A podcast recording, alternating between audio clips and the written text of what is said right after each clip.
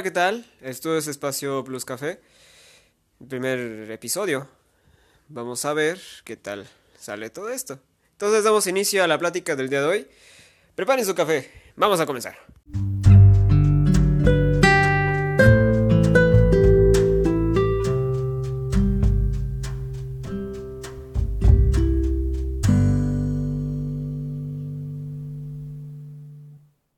De maíz amarillo y de maíz blanco se hizo su carne.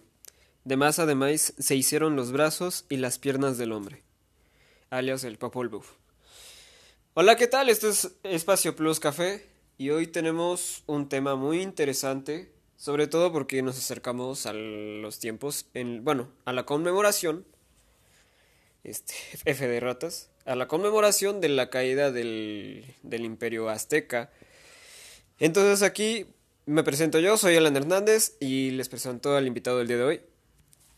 Hola, mucho gusto, mi nombre es Giovanni Hernández y el día de hoy estoy muy feliz de que estemos platicando en este su espacio Plus Café.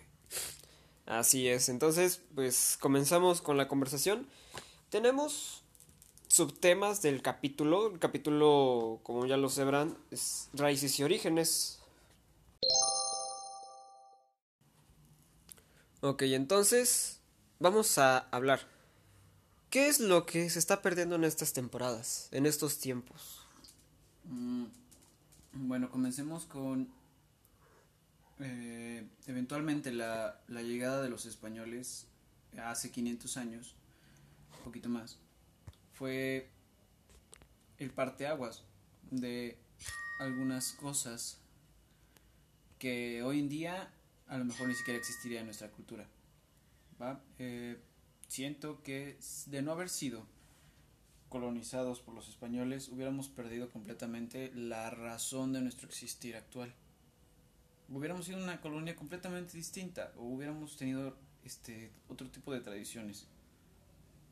Bueno, sabiendo que antes cómo, cómo era este constituida el, el pueblo mexicano, el mexicano nativo, digámoslo de esa manera, porque sabíamos que México no estaba conformado como un país, como ahorita lo notamos, ¿no? O sea, Tenochtitlán era un país, Tlaxcala era como otro país, los, los territorios de la llave de la Veracruz actualmente, pues era otro país, ¿no? Entonces, uh -huh. pues, pues sabemos que todo, todo este movimiento de la, de la conquista, del, bueno, del, del contacto de los dos mundos, es este, pues viene a cambiar muchas cosas, ¿no? inclusive pues hasta la forma de pensar. Yo creo que que el mundo, bueno, la forma de pensar y la forma de hacer las cosas hizo, eh, retroceder a la inteligencia que tenían bastantes civilizaciones en, en el México antiguo. Bueno, si los uh, contraponemos a... Teníamos una cultura muy rica eh, en tradiciones, en creencias. Nuestra mitología era bastante extensa. Si entendemos esta parte como de que nos vinieron a, a catolizar, el perder esa parte de explicación de nuestros propios fenómenos naturales. Como lo decías en el Popotzul, ya teníamos una base de una creencia. Este, nosotros sentíamos que pertenecíamos a la tierra, ¿sale? Y que íbamos, que nuestra alma iba a un lugar completamente distinto, como es bien conocido el Mitlán,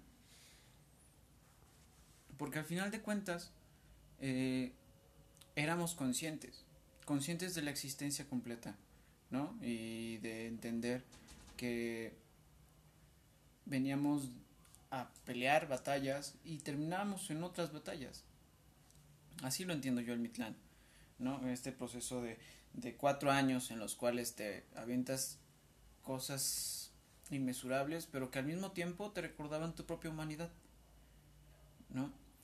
Eh, antes no se hacía solamente un solo día de, de todos de los fieles difuntos, sino era todo un mes, ¿no? En el cual se celebraba, se recordaba, de ahí nace los, el Día de Muertos. Sí, ¿no? Y ahora sí que, pues, antes hasta se celebraba la muerte, ¿no? O sea, ahorita, ahorita hablamos de la muerte, que si te mueres entras en luto, pero ahorita, antes, podría decirlo que celebraban tu muerte. Claro, porque... Y, y qué padre, ¿no? Porque, o sea... Y dependía más de cómo morías. Exacto. O sea, ¿Quién, quién, quería, ¿Quién quería verte que murieras y que literal estuvieran llorando todo el tiempo? No, la verdad yo no quisiera eso. No, eh, en el contexto del mexica existe esta creencia de que, bueno, vamos a poner un, un, un ejemplo visible, ¿no? Tlahuicole. Tlahuicole, eh, existía esto que sea, eran las guerras floridas, que eran entre tlaxcaltecas, aztecas, algunos mayas en su momento, en el cual el único, el único objetivo de esas guerras era obtener este esclavos y poder sacrificarlos. Eh, el contexto de que todos eran una nación diferente, sí, pero todos creían, tenían como que los mismos dioses, aunque con diferentes nombres. No, por ejemplo, Quetzalcóatl aquí se llamaba en, la parte de Mesoamérica Quetzalcóatl, ¿no? Ah, en la parte del, de la costa de Veracruz y de toda esa parte que era Maya, Yucatán, Quintana Roo, era Coxcán. Era como la antigua Europa, ¿no? También. Ándale un poco. Pa- países diferentes, pero tenían la misma creencia. Ándale, es como que el, el reflejo de los romanos con los este griegos. Con los griegos cristianos y todo eso. ¿no? Exactamente. Sí. Entonces, Tlahuicole, un día, los tlaxcaltecas pierden, y este era un cabrón bien hecho, o sea, Sí. eh, eh, peleaba y era feroz y los aztecas le tenían miedo. Cuando lo, cuando lo lograron vencer, lo tomaron como esclavo y eh, él en vez de, de aceptar el honor de vivir con ellos, prefirió jugársela en una especie de coliseo. Sí, prefirió morir como él era, ¿no? Él, él, él era un guerrero y, y, y ese era la, el honor, la lealtad este, del Tlaxcalteca, ¿no? Si yo nací guerrero, yo muero guerrero. Prefiero, prefiero este, morir este, peleando a que juntarme a, a, este, a, a tus guerrillas y, e ir este, a tumbar Tlaxcaltecas como si fueran mexicano. Entonces, Y, y en este parte existe la creencia de que los tlaxcaltecas eran o somos traidores a la patria de cierta forma. No, bueno, para los que no sepan, nosotros somos del estado de Tlaxcala, somos originarios y vivimos toda la vida con este con este yugo, ¿no? De decir somos traidores a la patria por habernos aliado No, hasta eso, hasta eso ya, no es tanto yugo. Yo, yo diría que ya es más prejuicio de que no, no leen, ¿no? O sea, algunos nos dicen que no existimos, saludos Chumel. Pero eh, la verdad es que el, el imperio mexica en- se puede comparar a los grandes imperios de, lo- de, de Europa de, de principios del siglo X, más o menos. Los mexicas se arrasaron. Ellos se crearon una urbe demasiado extensa y pues subyugaban a los demás pueblos. ¿no? Eh, Tlaxcala estaba conformado, incluso tenía una conformación política bastante interesante, ¿no? Tenía un parlamento eh, en la cual eran respetadas las ideas de cada uno de los, de los señoríos, se llamaban. Los cuatro señores. Exactamente. Entonces, el hecho de que existieran estas guerras floridas no era más que reflejo de la subyugación de los pueblos pequeños a un imperio muchísimo más grande. ¿No? Tlahuicole pelea contra más de 100 hombres hasta que lo matan. Y no le dieron más que una... ¿Cómo se llama? Macana. Era Macaná, eh, tiene un nombre raro, pero es este, es esta especie de espada este, de madera con incrustaciones de obsidiana que pega fuerte. o sea, ya la Sí, probamos, sí. pega fuerte. Y, y la suya nada más estaba decorada con plumas. Y aún así se rifó contra 100 mexicas. Bueno, eso cuentan las, Las, las historias. lenguas, las historias. Pero en esta parte del reflejo de la fortaleza, de la creencia, o sea, la gente no sé si lo entienda, pero Depende de, de qué clase jerárquica nacías, era tu lugar en el mundo.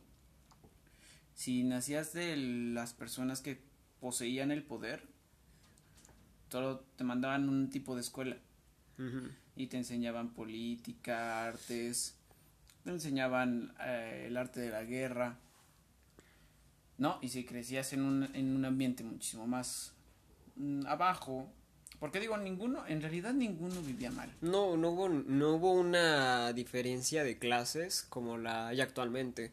Antes, este, pues, estaban los nobles y estaba, este, la clase media y la clase baja que vendría siendo más o menos los comerciantes. Pero hasta los comerciantes vivían mejor que los nobles.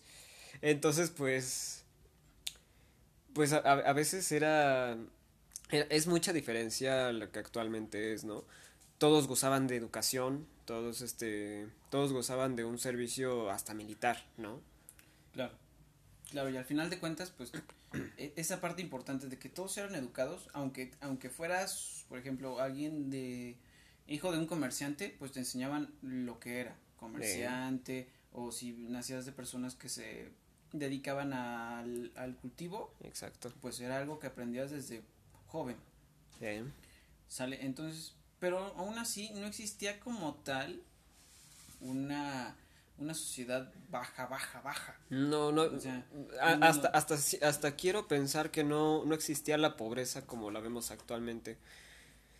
Todos podían comer, todos tenían maíz, todos tenían de dónde trabajar, o si no tenías de dónde trabajar, te podías ir a la guerra. ¿no? Claro. Hasta, hasta los emperadores, a- aquí, aquí hubieron emperadores guerreros, ¿no? Este, Ah, Tzarekantzin, sí.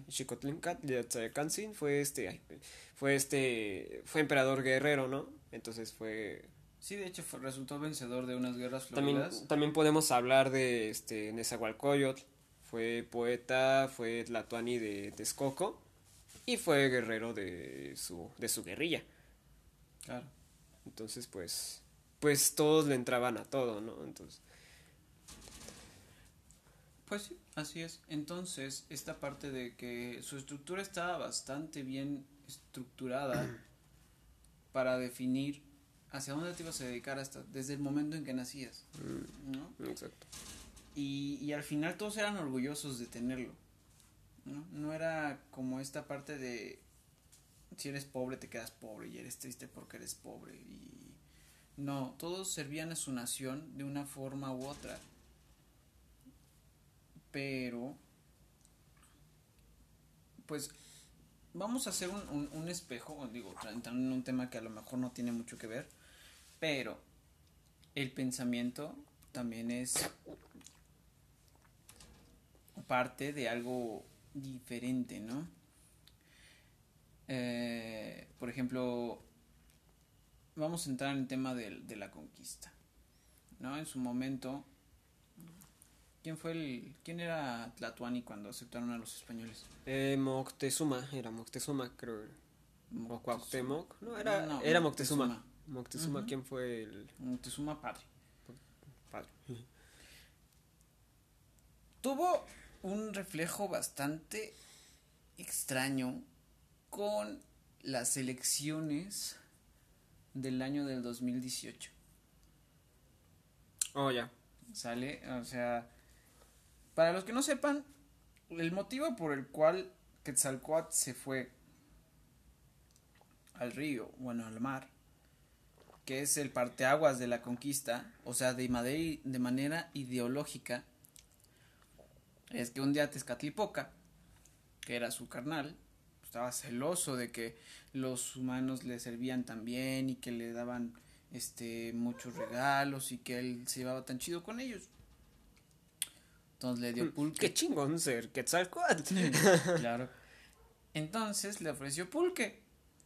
Quetzalcoatl en su perra vida, pues era un sacerdote, nunca lo había probado, lo entró duro el chupe. ¿No? Y ya, todos sabemos lo que pasa cuando traes Se metió un chope de joda. dos litros de pulque encima, pues ya andas jarioso. Eh, se cogió a sacerdotisas. Y pues este cabrón en la mañana siguiente con una cruda horrible se dio cuenta que se había echado como a 20 viejas. Dijo, no mames, esto ya me acaba de ensuciar. Y pues lo que más pudo hacer fue llegar a Coatzacoalcos, hacerse una barca con un chingo de víboras y se largó a la mar prometiendo que iba a regresar.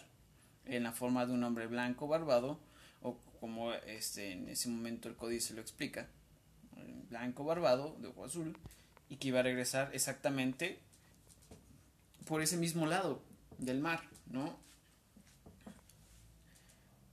Al llegar a la presencia de Moctezuma, pues este cabrón se la cree completita. Sí, dice, este güey es, es Quetzalcóatl, este, es barbado, son, ba- son Es, blancos. es, es como, es como lo que te mostraban en el camino hacia el dorado, ¿no? O sea, ves, ves a un güey blanco de, de armadura brillante y ojos azules. Ah, cabrón, llegó Quetzalcóatl. Mi Dios, ¿qué pasó? ¡Mi Dios! Es, es como lo que pasó en el camino al dorado, ¿no? Dos, dos seres este, extravagantes en un animal salvaje que nadie sabe qué es. Pero regresaron. ¿Y qué crees? Los hicieron su dios, ¿eh? O sea, Claro, el camino hacia Dorado me parece una de las explicaciones más... más es más explícito Aunque que... no lo dicen explícitamente, yo siento que sí pudo Fue haber lo que pasó. basado en la conquista Está española. basado, fue lo que pasó. Entonces, pues obviamente, pues le empezaron a servir un chingo de oro, un chingo de cosas, le ofrecieron morras, le ofrecieron...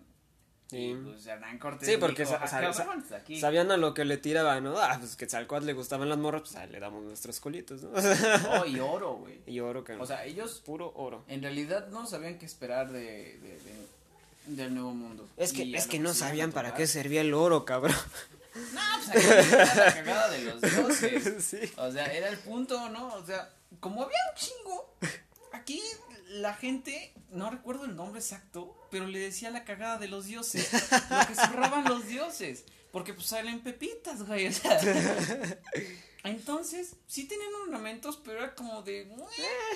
Prefiero hacerlo con dientes, ¿no? O sea, Sacarle los dientes a un cabrón que me acabo de pegar y ponerme y un ponerme un collar de, de de dientes. a estar peleándome con, con cómo sacar una pepita de oro. ¿no? Sí. Entonces, yo siento que por esa parte hacemos el reflejo con la actualidad de cierto Mesías, Mm. como lo fue Cabecita Blanca, pues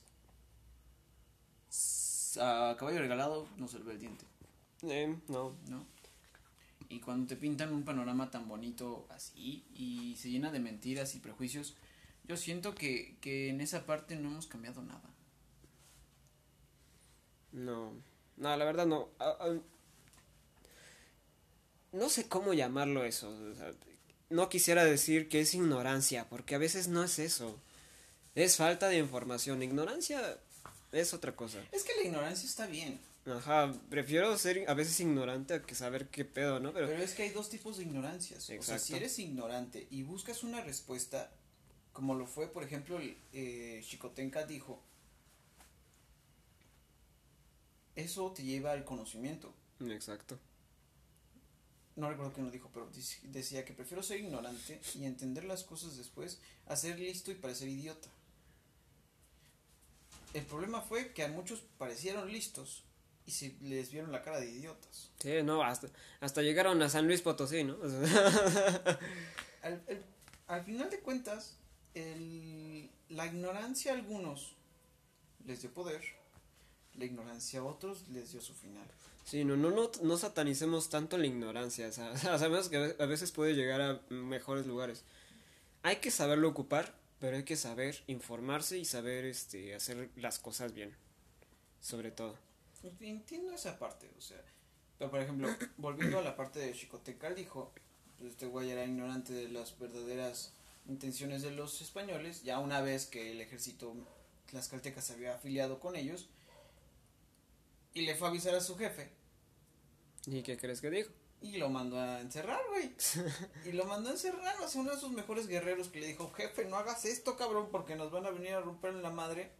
O le vamos a ir a romper en la madre y no sabemos si confiar con estos cabrones. Que digo, de haber sido diferente, no hubiéramos sido conquistados. Pero como no le hicieron caso a Chicotencal dijo, somos lo que somos. O sea, esto es resultado de que no hay causalidades en la vida, ¿no? Sino hay una toma de decisión. Y a veces se siente que una sola toma de decisión puede ser el parteaguas para algo muchísimo más complicado. ¿no? Digo, al final de la conquista, vamos a entrar en tema de la historia de Tlaxcala. Los tlaxcaltecas, este, en este contexto de que los tlaxcaltecas somos eh, villanos en la historia de la conquista de, de México, eh, cuando en realidad no es así. ¿no? Fuimos un pueblo subyugado muchos años. No saben, ¿eh? y en realidad fue esta idea de que nosotros mantuvimos nuestra propia independencia por algún tiempo. O sea, los bautizaron con otros nombres, les dieron el mismo ejido, seguían manteniendo su control político. Sí, antes, antes en, el, en los primeros años de la Nueva España, antes cuando se llamaba Nueva España, el gobierno de Tlaxcalteca era un gobierno este, independiente. Ahí, ahí creo que era donde estaba alojado el virrey, ¿no? Es donde empezó todo, todo Es donde empezó toda la historia del virrey, de la nueva monarquía. Y este. Y creo que era la, e, e, era la capital del estado de Tlaxcala, si bien me acuerdo. Eh, del inicio del, del inicio de la Nueva España, era la capital. Sí, así es. Y pues en parte fue positivo porque nos permitieron mantener algunas de las tradiciones que, que manteníamos, ¿no? Por ejemplo, lo que sí se prohibió de entrada gastronómicamente fue la ingesta de carne humana.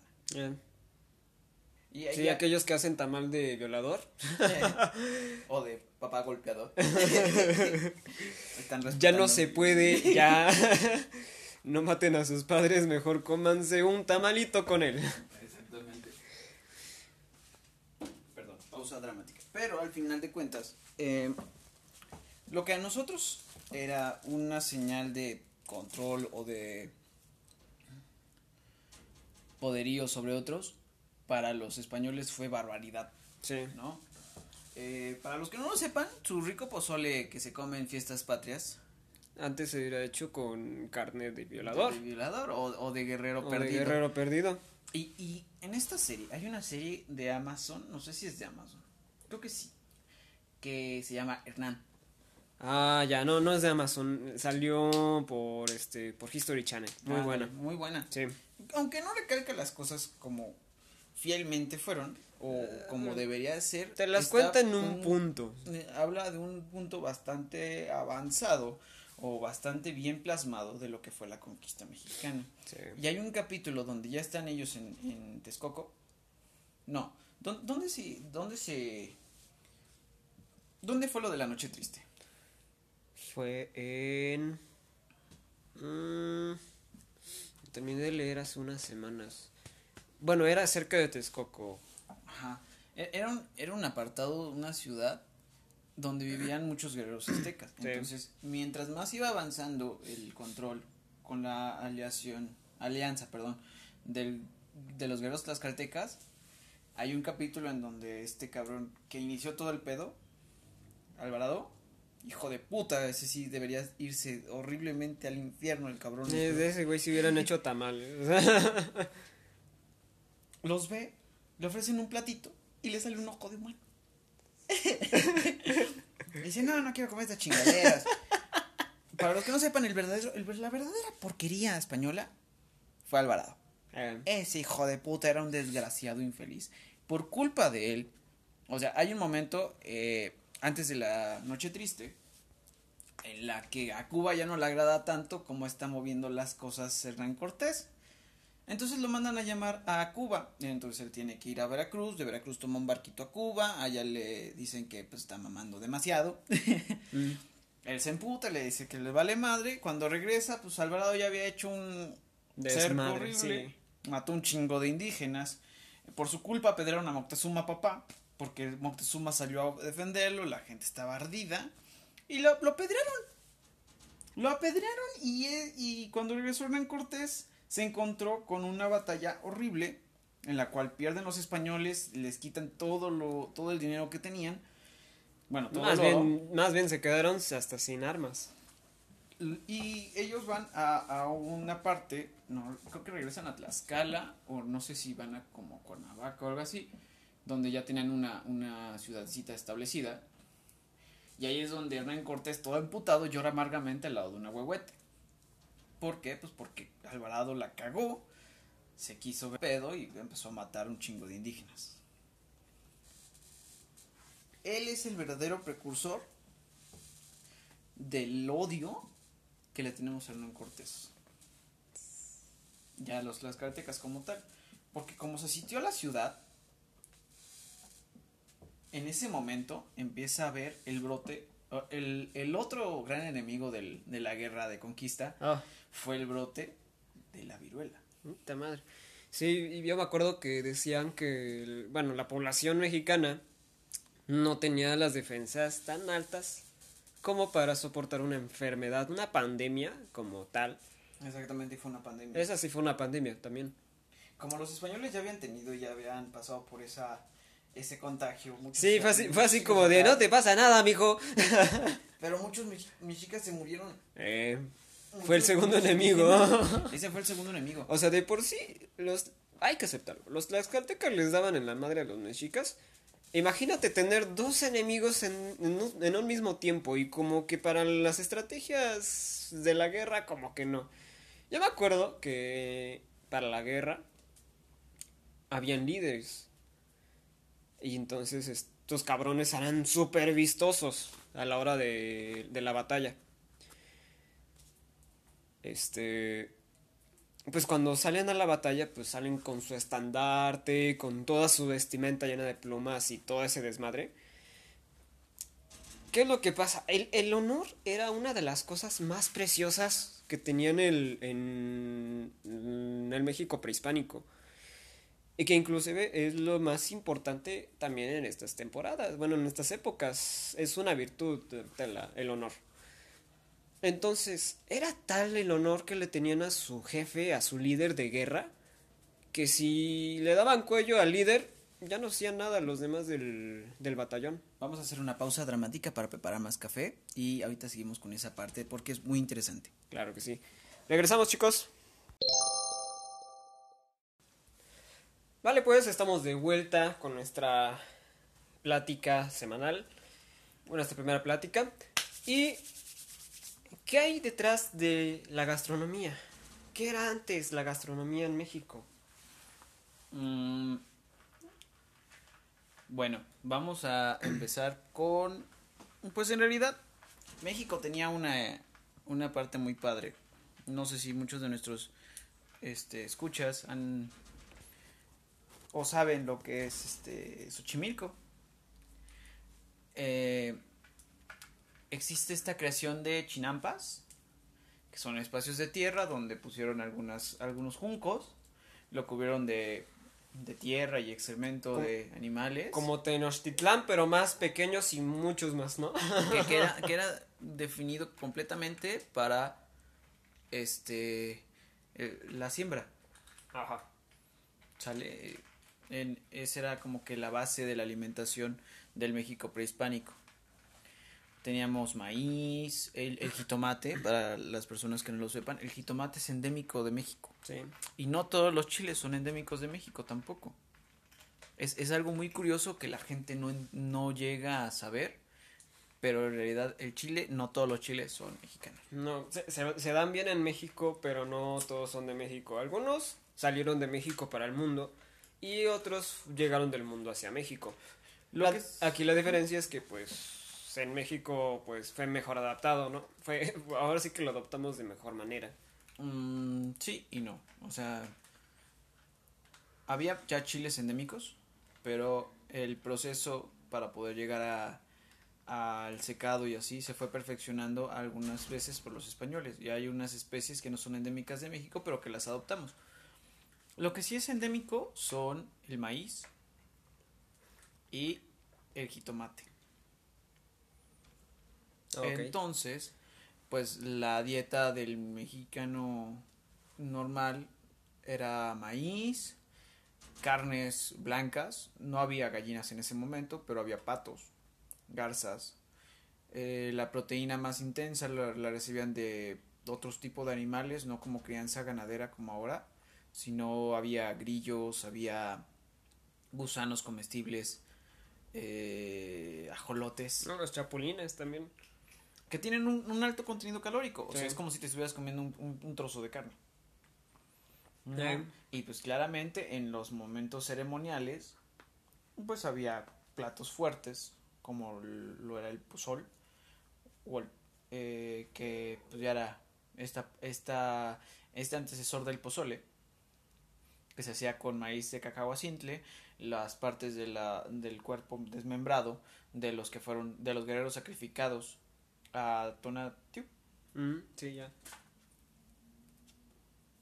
Entonces, básicamente esa era la, la dieta de, de, la alimentación de los antiguos habitantes de México. Eso en la parte de Mesoamérica. En la parte de Aridoamérica, pues era un ambiente muchísimo más hostil. Sí, no, no sé no cómo, había siembra. quién sabe cómo sobrevivían de ese lado. Era todo árido, no había agua. Pero Muy po- había serpientes. Habían serpientes y cabritos. Y, y lo que cuenta es que en realidad los mexicas vienen de Aridoamérica. Mm, sí, cierto. Vienen Ellos de- vienen del norte, siguiendo a Huitzilopochtli, que le dijeron, ahí donde veas un águila parado sobre un opal, ahí te vas a poner. No, es, es- es poca madre. Y ahí es donde inventan las chinampas. Y ahí forman la primera ur- urbe, los aztecas y así, y se supone que después lo abandonan. No sabe nadie por qué.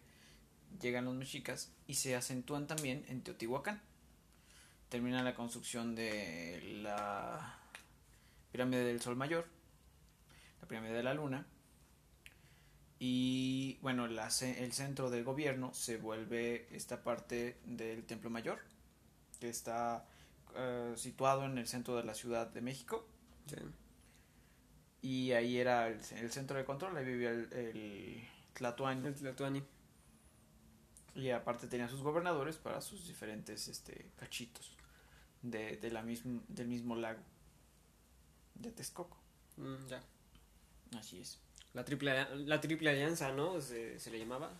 Así es, Era la estaba, triple alianza.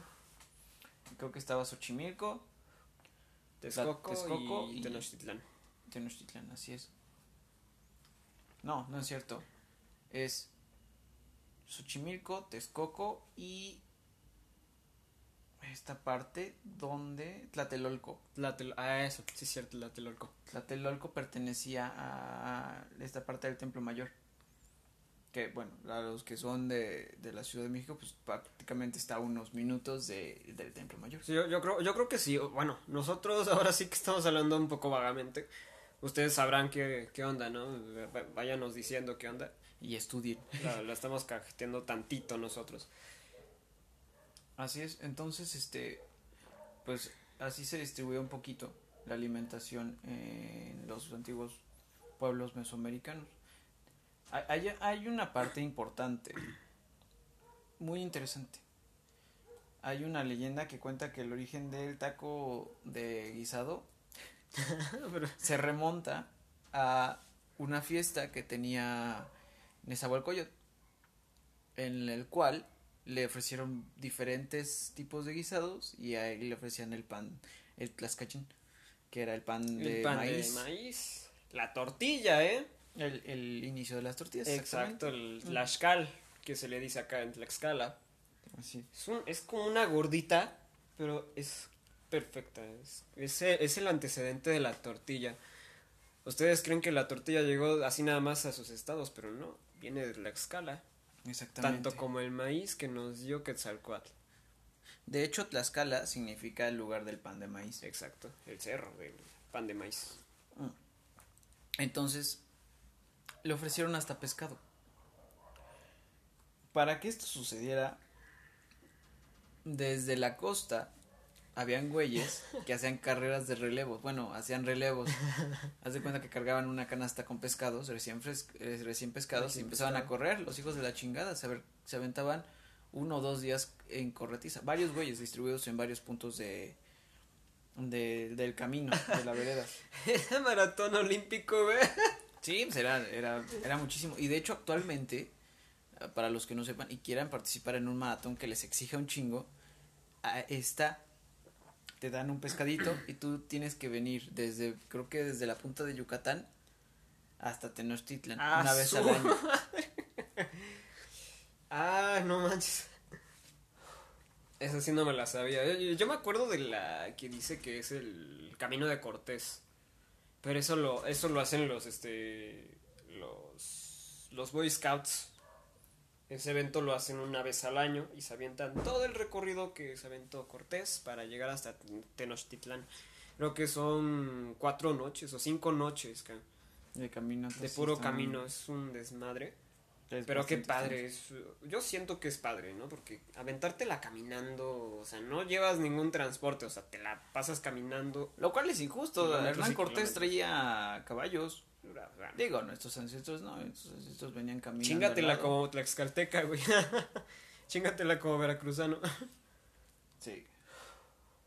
Y de esa manera, aparte, digo, ya después, había peces endémicos también en México, en el lago de Texcoco. sí, porque los empezaron a criar y empezaron a evolucionar. Ajá, empezó la crianza. Exacto. Ah, digo, antes eh, no era el lago de porquería, que es ahora, pero había mucha vida silvestre. Y, y el contexto del, del... Ellos no se sentían propietarios de... No, ellos eran parte de... Eran parte de... Entonces entendían esto como un círculo de vida y los cuidaban y los protegían. Así eh, como el Rey León. Exactamente así. Mm. En lo que comes te vas a convertir. Por eso les valía madre comer tamales de violado. hay, hay una parte de uno de los libros que cuenta la conquista de México, no recuerdo el nombre del escritor, era un fraile que iba acompañando a Hernán Cortés Dicen que donde los hospedaron al llegar al Templo Mayor fue en los jardines del, del emperador. Ah, el, donde, está donde estaba el zoológico, ¿no? Exactamente, el zoológico de Moctezuma. El zoológico Moctezuma. Que donde tenía monos, guacamayas, tenía peces. Jaguares, güey. Quetzales. Y eso fue trasladado a esta idea que tenemos del dorado. Que después igual, digo, en México surge como que la primera conquista, pero ya había también otros güeyes que estaban conquistando en Perú y también creyeron que allí era eh, ah, Machu Picchu, ya también pensaron que era el, dorado. O sea, nunca supieron que, dónde estaba el pinche dorado y nunca lo vamos a saber, cabrón. A lo mejor sea una civilización que, que siga en pie, este, nativa y nunca lo vamos a saber, güey. A lo mejor es este más de la mitad del oro que existe a lo mejor en el mundo. en el Amazonas ocultos y nadie se ha dado nadie cuenta. se ha dado cuenta. No, estaba un poquito a dos kilómetros más de lo que llega la gente actualmente. ya, ya, abajito está, está, Sao Paulo y arriba está el, el, dorado. pues, no, es, es, es, horrible. El mundo es enorme. El, el mundo es absolutamente enorme, es maravilloso. Ay, le debemos mucho al mundo, por eso cuídense. Cuídense mucho. Entonces, este Ajá, estábamos con el dorado, ¿no? Bueno, de hecho estábamos hablando de esta parte de que antes de la pausa dramática. Ah, sí, cierto. De que teníamos dos enemigos. En realidad, no fue solamente Hernán Cortés, sino también una pandemia que no se pudo tratar adecuadamente. No. ¿no? Y digo, el reflejo de la pandemia de viruela que es igual una enfermedad respiratoria, la pandemia de COVID, pues en realidad no hay como que mucha diferencia, mucha diferencia. con el ambiente mexicano. Solamente los millones de muertos. Al final de cuentas, eh, es esta parte, ¿no? De, lo que generó la caída de Tenochtitlán. Y se llenaron de avaricia cañón. O sea, su plan era ya llegar a sentarse y los españoles querían oro y regresarse a la tierra para gastar como, como locas. Sí. 21 de agosto de 1521. Es esta fecha que muchos desprecian, otros ignoran y otros deberíamos recordar un poquito más. ¿No? a lo que vamos es que queremos regresar un poquito a lo que antes era. A regresar a una verdadera identidad. Porque es, es, interesante la, poco, la poca cultura que conservamos de lo que antes era el, el mexicano. Sus investigaciones, sus creencias, su literatura inclusive. Hay códices que no están completos y no sabemos para dónde fueron. que tal vez podríamos redescubrir investigando y volviendo a estudiar. Pero, ¿sabes cuál es el problema? ¿Cuál? Que no llegaremos al mismo lugar a donde llegaron esos ancestros. Podríamos ir de un lado para otro, pero no sabríamos cuál es el verdadero lugar a donde llegaron ellos. ¿Cuál fue su visualización? Yo siento que más que regresar a una identidad es sentirse orgulloso de esta parte en la cual la gente no, no llega a percibir no la importancia. Gracias a este par de sucesos que les hemos narrado un poquito, así como sobre mesa, somos lo que somos ahora. ¿no? Con la llegada de los españoles se inicia una parte de globalización súper mamoncísima. Empezamos a tener puerco, pollos, vacas. Y se crea esta, esta nueva identidad. ¿no? Llegó, llegó, el café. ¿El café? El café no era de acá, era, que, es, por es de la India. A lo mejor es sponsor. el día de hoy estamos tomando, espero que ustedes igual, un cafecito que me trajeron directamente de Veracruz, desde la sierra de Veracruz, que fue tostado y molido a mano. Oh, Dios. Entonces, ese es el reflejo ancestral de un México que ya no se siente. Que podemos sentirnos súper orgullosos de que somos, que nuestra gastronomía es parte de, de la UNESCO, de la, del patrimonio inmaterial de la humanidad. Pero fíjate, si no lo, si no lo cuidamos, solamente se va a acabar en eso. ¿no? Hace unos días, el lunes para ser exactos, lunes o martes, lunes, el conjunto conventual de Nuestra Señora de la Asunción, aquí en Tlaxcala le decimos San Francisco, Ah, el ex convento de San el Francisco, convento de San Francisco. se volvió parte de la Del del patrimonio, patrimonio. del nuevo patrimonio de la humanidad de la UNESCO. Muchas felicidades, por cierto, al- a, toda, a toda esa gente que pues estuvo involucrada desde hace mucho tiempo. Sí, porque Estamos hablando del siglo XVI. No, o sea, de la gente que estuvo inter- este, interviniendo para que Sí. pudiera ser declarada parte de la UNESCO. Y lo interesante es que, por lo menos aquí en Tlaxcala, la gente no se siente orgullosa de haber participado en ello. O bueno, no ellos directamente, pero sí sus ancestros, ¿no?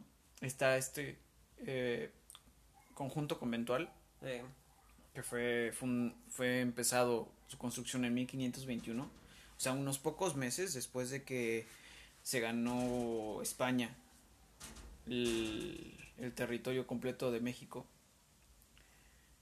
Y de ahí parten este tipo de, de situaciones que algunos toman como de meritar, otros toman como un aprovechamiento y un orgullo de sus raíces, ¿no? Que una vez formado, ¿no? Un, un, un- convento, la gente se empieza a bautizar y a los pocos dos, tres años salen las 400 familias desde, ¿cómo se llama ese pueblo? Totolac, Totolac. desde San Juan Totolac. Sí. Inclusive, ahora sí que regresando a San Luis Potosí, hay un pueblo que se llama este Tlaxcala.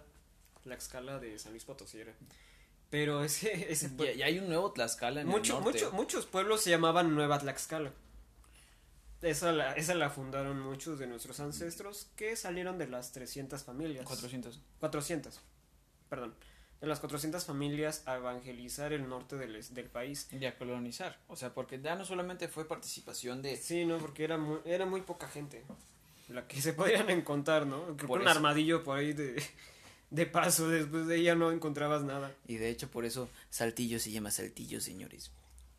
Porque exactamente en la región de Chautempan actualmente se hacían los saltillos, Los saltillos. que es una especie de de jorongo Ujú. Hilado con concha. lana. Sí. y de ahí viene su nombre, o sea, en realidad el parteaguas del mestizaje es real, somos la escala, sí. es la sin paz del mestizaje. No, América es la escala. Sa- ¿Sabías que la escala llegó hasta Perú? Más abajo Sí, de los Perú. o sea, entonces, En el último viaje de Hernán Cortés que hizo a Sudamérica, Iba con él. Iba con Tlaxcaltecas. Unos 100 perso- unas 100 personas Y tlaxcaltecas. fue con los últimos que terminó de este conquistar la este Centroamérica y parte de Sudamérica. Ya no se dejaron, ahora sí que, bueno, sí hasta Argentina todavía, creo. Ya no ya. sé. Ya no, casi, casi no tanto Argentina, pero de que llegamos a Perú, llegamos a Perú.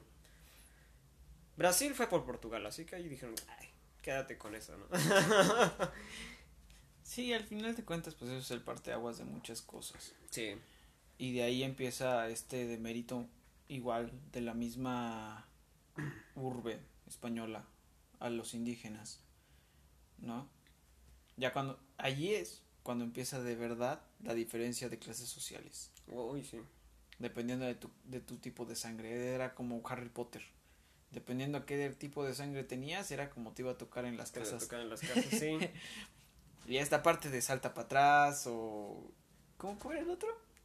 ¿De qué? De... Era mestizo con... una Ah, de lobo y que la chingada de lobo mestizo este español, porque ves que habían veces en las que juntabas mestizo con mestizo y eran español, güey. Entonces dices que Salta para atrás, había otro. Ah, tenía muchas este muchas ahora sí que los clasificaban mucho. O sea, si ahorita nada más tienes tres clases antes de antes decías pues hay hay uno para cada uno, ¿no? Entonces vamos a hacer como 16 y sepáralos así, güey. Según a cómo vayan naciendo. Y, y de ahí vienen, empiezan a surgir las nuevas tradiciones. ¿no? Exacto. Las nuevas... Entendemos nuestras raíces y empiezan nuestras nuevas costumbres y Sí, a, tradiciones. a a base de nuestras diferencias comenzamos a, a culturalizar las nuevas tierras. Por ejemplo, los bailes, los, este, las comidas, este, bueno, la gastronomía local de los diferentes estados. Este, pues el trabajo eh, y los méritos de cada lugar, ¿no? En- Entonces, pues hay una, de ahí también sale una cierta riqueza este de cada estado. Claro, nos volvemos un país completamente rico. Si, si de no haber sido conquistados por los españoles, pues México no sería patrimonio inmaterial de la UNESCO a raíz de la comida michoacana. E inclusive seguiríamos batallando uno con otro, ¿no? O se seguiría comiendo tamal. A lo De mejor ajolote. hubiéramos avanzado de una manera distinta. A lo mejor. Pero siento de no haber sido conquistados completamente, no hubiéramos sido el país que fuimos antes de la independencia. Y ese orgullo de dejar de pelear contra una esclavitud. ¿No?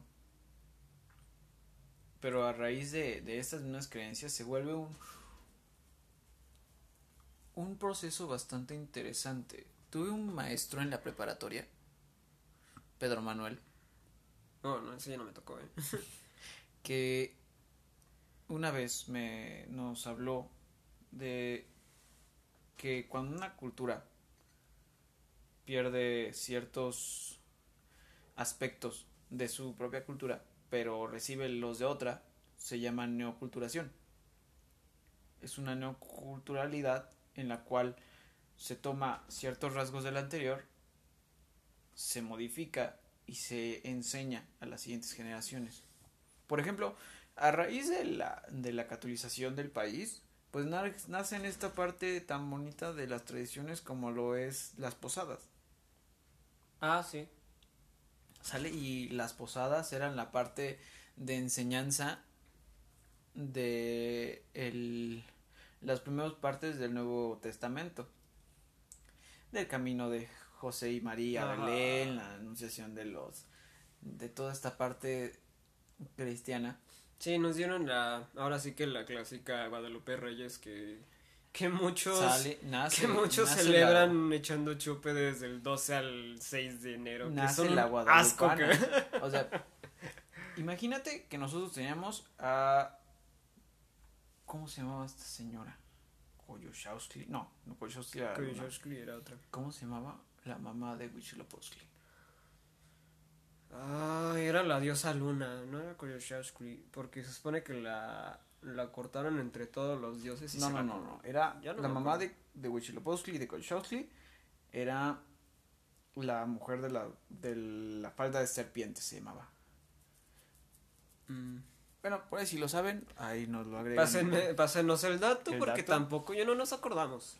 Entonces, a raíz de ella, que decía que era madre de todo, o sea, la- las antiguas creencias era que era la madre de todo, de todos los que vivíamos, de todos los hijos, La básica madre naturaleza, ¿no? algo así, era, era como que la identificación de la madre naturaleza. Llega esta historia de la Virgen de Guadalupe. Ah, ¿no, ¿no te refieres a Tonantzin? No, no, no, no, Por- no. Porque yo me acuerdo que antes, este, antes de que se llamara este Guadalupe, se basaron en la, en la diosa Tonantzin. No sé si sea eso, Tonantzin Guadalupe ahorita le llaman en algunos pueblos. Claro. O sea, está muy bien, ¿no? Y cada quien sus propias creencias, y está muy chido, y todo cool. Y nosotros también somos muy fieles y lo que quieran. Muy Pero bien. esta parte de entender que en realidad fue una imposición que si sucedió, qué chido, la neta, pero ¿y si no? Si todo fue solamente la manera de enseñar que María es la madre de todos los mexicanos y de toda Latinoamérica, pero a raíz de una virgen que es morena.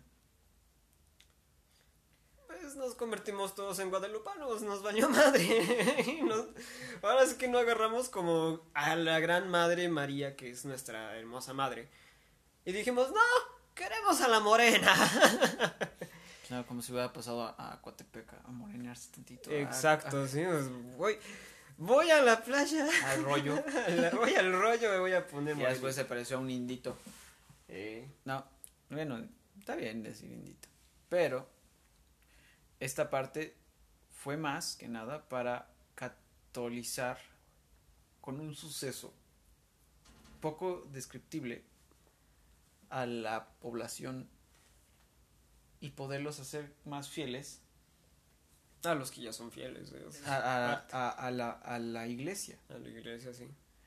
¿Sale? O sea, ya tenemos el primero, ¿no? De las posadas que te enseñan en el Antiguo Testamento. Hay otro, hay otro, hay otro suceso.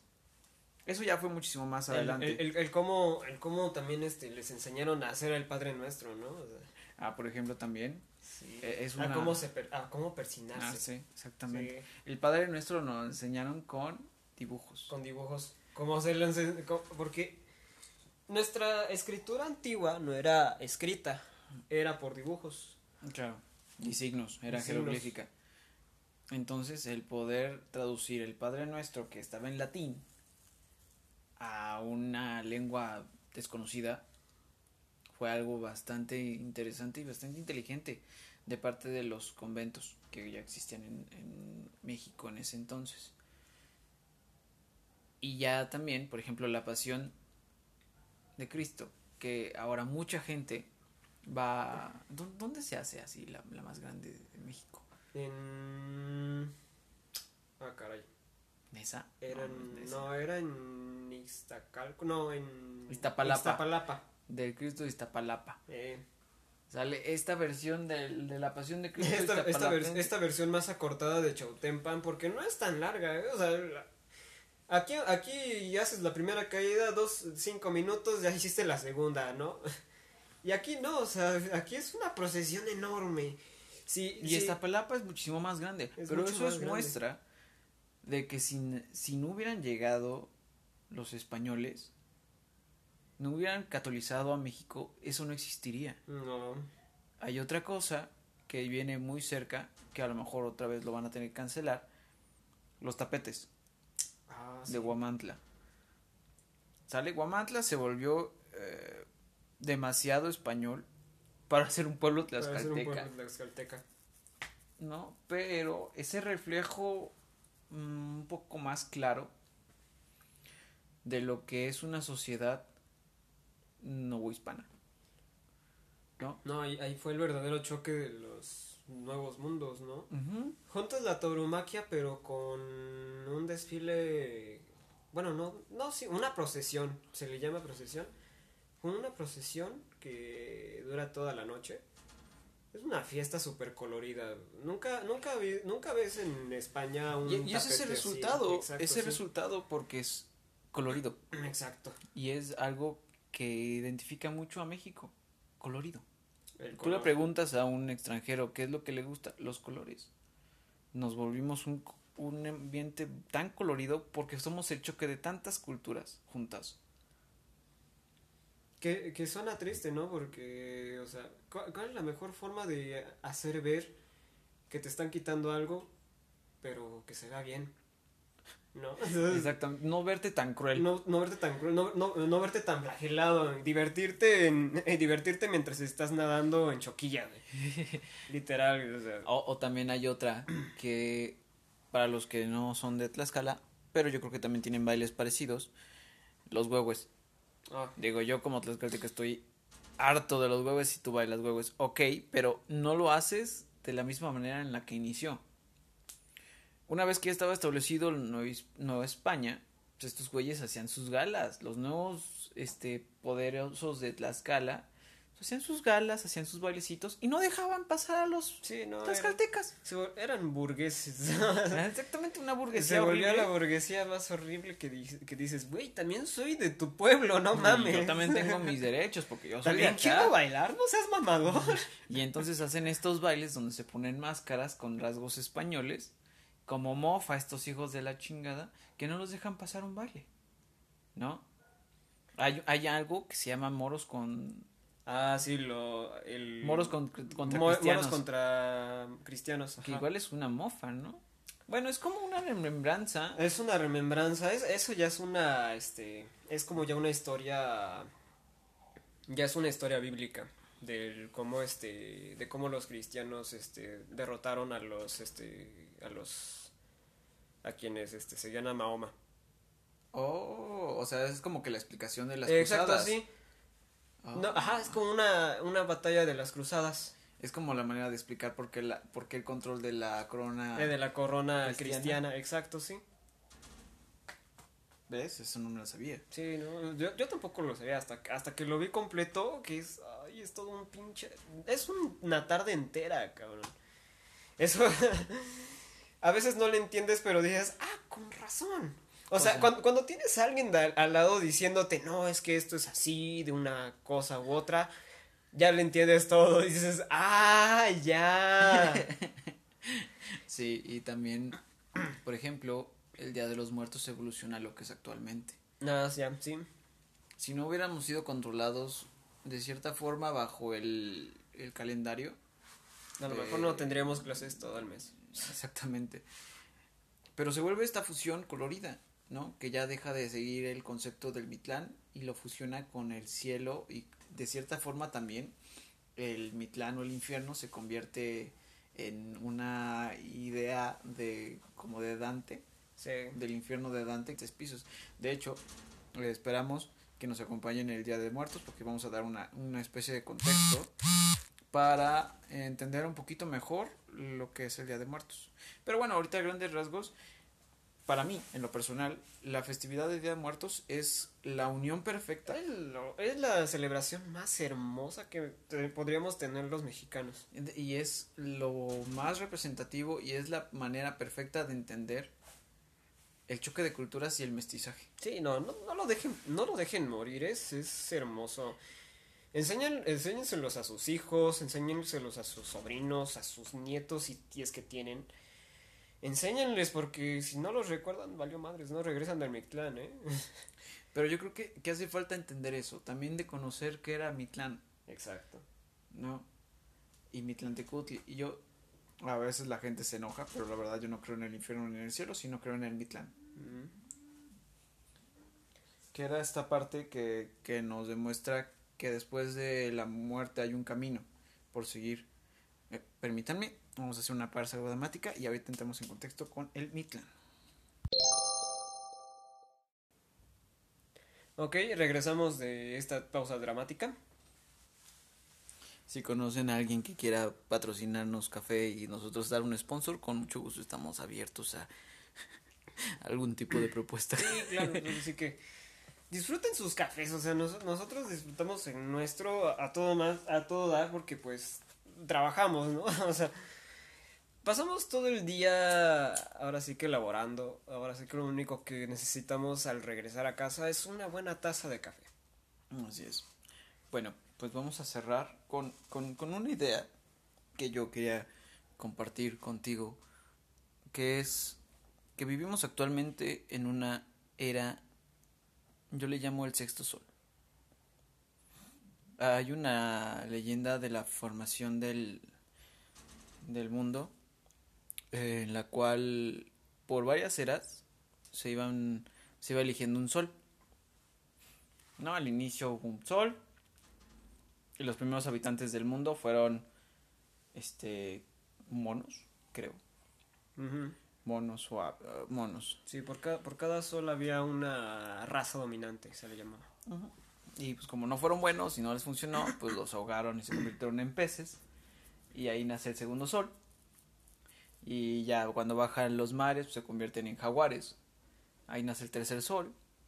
Y al final se volvieron aves. Y ya los dioses hartos, pues... Este, que algo no les funcionaba. decidieron formar dos soles nuevos. Bueno, un sol nuevo y una luna. Que para los que no sepan, les voy a contar la, la leyenda.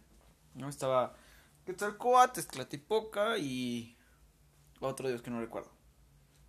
Y prenden una fogata en la punta de la pirámide del sol. Entonces, alrededor había oscuridad, ya habían creado otra vez a los hombres. Y dijeron, ¿qué va a ser un buen chido sol? Bueno, vamos a poner a un cabrón que viene de la nobleza, bien vestido el cabrón, traía sus incrustaciones de oro y la chingada. Y eligieron a otro güey, un campesino, con su cuerpo curtido por trabajar el maguey. Dijimos, pues un aguamilero y un chingón. Entonces lo prenden y avientan primero un jaguar. El jaguar, este, de ahí nace el, el, atardecer. Y necesitaban otra persona, algo más. Nace. Y le dicen al güey de, de, de Baro, el mamón. Brinca a la fogata. Y el cabrón dice: Se va a aventar y se acobarda. Y no brinca. Y después le dicen al otro cabrón: Dice, bueno, pues brinca tú. Y el otro sin pensarlo, güey. Y se convierte en el sol. El otro cabrón nomás vio eso y celoso se aventó. Y brillaban los dos a la, a la par, eh, brillaban muy, muy, muy, muy fuerte.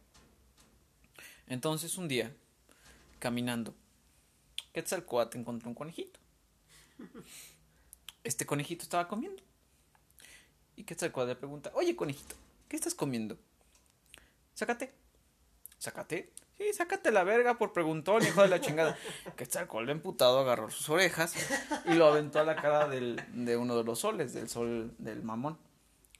Y se quedó estampado en su cara y lo, lo volvió un poco más opaco. Y ya después de eso se hizo el, día y la noche. Porque como estaban juntos, pues brillaban los dos con la misma intensidad, no tenía chiste, entonces uno sale en el día y otro sale en la noche. Entonces a raíz de este quinto sol, pues nace la sociedad humana. Lo que es interesante es que con cada sol, cada vez que empiezan a fallar, pues hay una catástrofe natural que, que los convierte en mejores personas. Yo siento que estamos en una época de transformación en el sexto sol. Yo siento que nuestros dioses ya están imputados. No, vivimos en tiempos de catástrofe. Y catástrofe tras catástrofe, catástrofe. Sí, no. No entendemos. Entonces yo sí quisiera cerrar con esta reflexión de que es una época de cambio. Actualmente la situación mundial, no solamente en México, ha cambiado de una manera desproporcionada, pero que nos ha abierto a ser sensibles, a visualizar este tipo de cosas que a lo mejor muchas veces no entran en contexto en las eh, en una vida normal, ¿no? O lo que era la antigua normalidad estamos en un momento en el cual podremos evolucionar y tener un nuevo inicio. Sale más allegados a nosotros mismos, teniendo esta espiritualidad que nos pueda llevar a ser unas mejores personas. ¿No? Estamos en una época de cambios, de mucho apoyo, de apego, de pérdida, de tristeza. Entonces, el año pasado se sintió, ¿no? El año pasado en Día de Muertos se sintió bastante la ausencia de muchas personas. Sí. Y este año van a ausentarse muchísimas más. Sí, va, a ser igual. Entonces yo creo que esta época de cambio deberíamos empezarla intentando entender un poco de lo que son nuestras raíces, de dónde venimos. Porque si el, algún historiador dijo que si no entendemos nuestro pasado, vamos a repetirlo, vamos a repetirlo en un futuro. Vamos a repetir los mismos errores y creo que se están repitiendo otra vez. Después de un siglo de la última pandemia grande que ocurrió hace ya casi un siglo. Si pasamos de dos años en esta, significa que no, no, entendemos, ¿eh? Entonces, pues, pasaron dos años de esa pandemia, fue horrible, también se perdieron muchas personas. Pero, pues, hay que, hay que reflexionar eso, ¿no? De buscarnos y encontrarnos en nuestras raíces porque también es importante, ¿no? entender que si repetimos los errores del pasado, y esto lo hablo en todos los contextos y en todas las personas, si no entendemos los errores del pasado no podemos cambiar el futuro. Y es necesario que cambiemos el futuro, que sepamos elegir, que sepamos ver. Y otra de las reflexiones que nos queda es no dejarnos cegar por deidades que fingen ser nuestros amigos y al final de cuentas nos terminan conquistando. Y, y eso y eso para mí es inicio de lo que será otro tema para otro podcast. Sí, yo creo que, que es la vida de la independencia, ¿no? Y las raíces y las necesidades en ese momento. Exacto. ¿No? Sí, claro. Y pues bueno, con esto, esta pequeña reflexión, cerramos este primer capítulo piloto, un poco largo, pero qué bueno. Si llegaste hasta acá, muchas gracias. Espero este me apoyes a compartirlo. Ahora sí que pues sigamos preparando café juntos. Sigamos adelante, sigamos viendo adelante. Ponte bien el cubrebocas, por favor, que ya quiero salir de esto. Vacúnate. Si Ya te toca, vacúnate. Ya estamos a salir. Ya tenemos en tiempo de vacunación. Estamos en plena en plena tercera ola. Neta, cuídate. Si tomas no manejes y si vas a manejar no tomes mucho. Y parezco, parezco, parezco publicidad del gobierno diciéndote si, si tomas no manejes. Sabes que tu familia... todo en exceso es malo. Tu familia te espera. No te arriesgues. Secretaría de, de, Comunicaciones y Transportes. Gobierno del Estado. Sale chicos, esto fue Espacio Plus Café. Muchas gracias. Repito, este, ayúdenme a compartir. Y si les gustó, nos vemos la siguiente semana con un nuevo podcast, nuevos, nuevos temas. Y chao, chao. Gracias.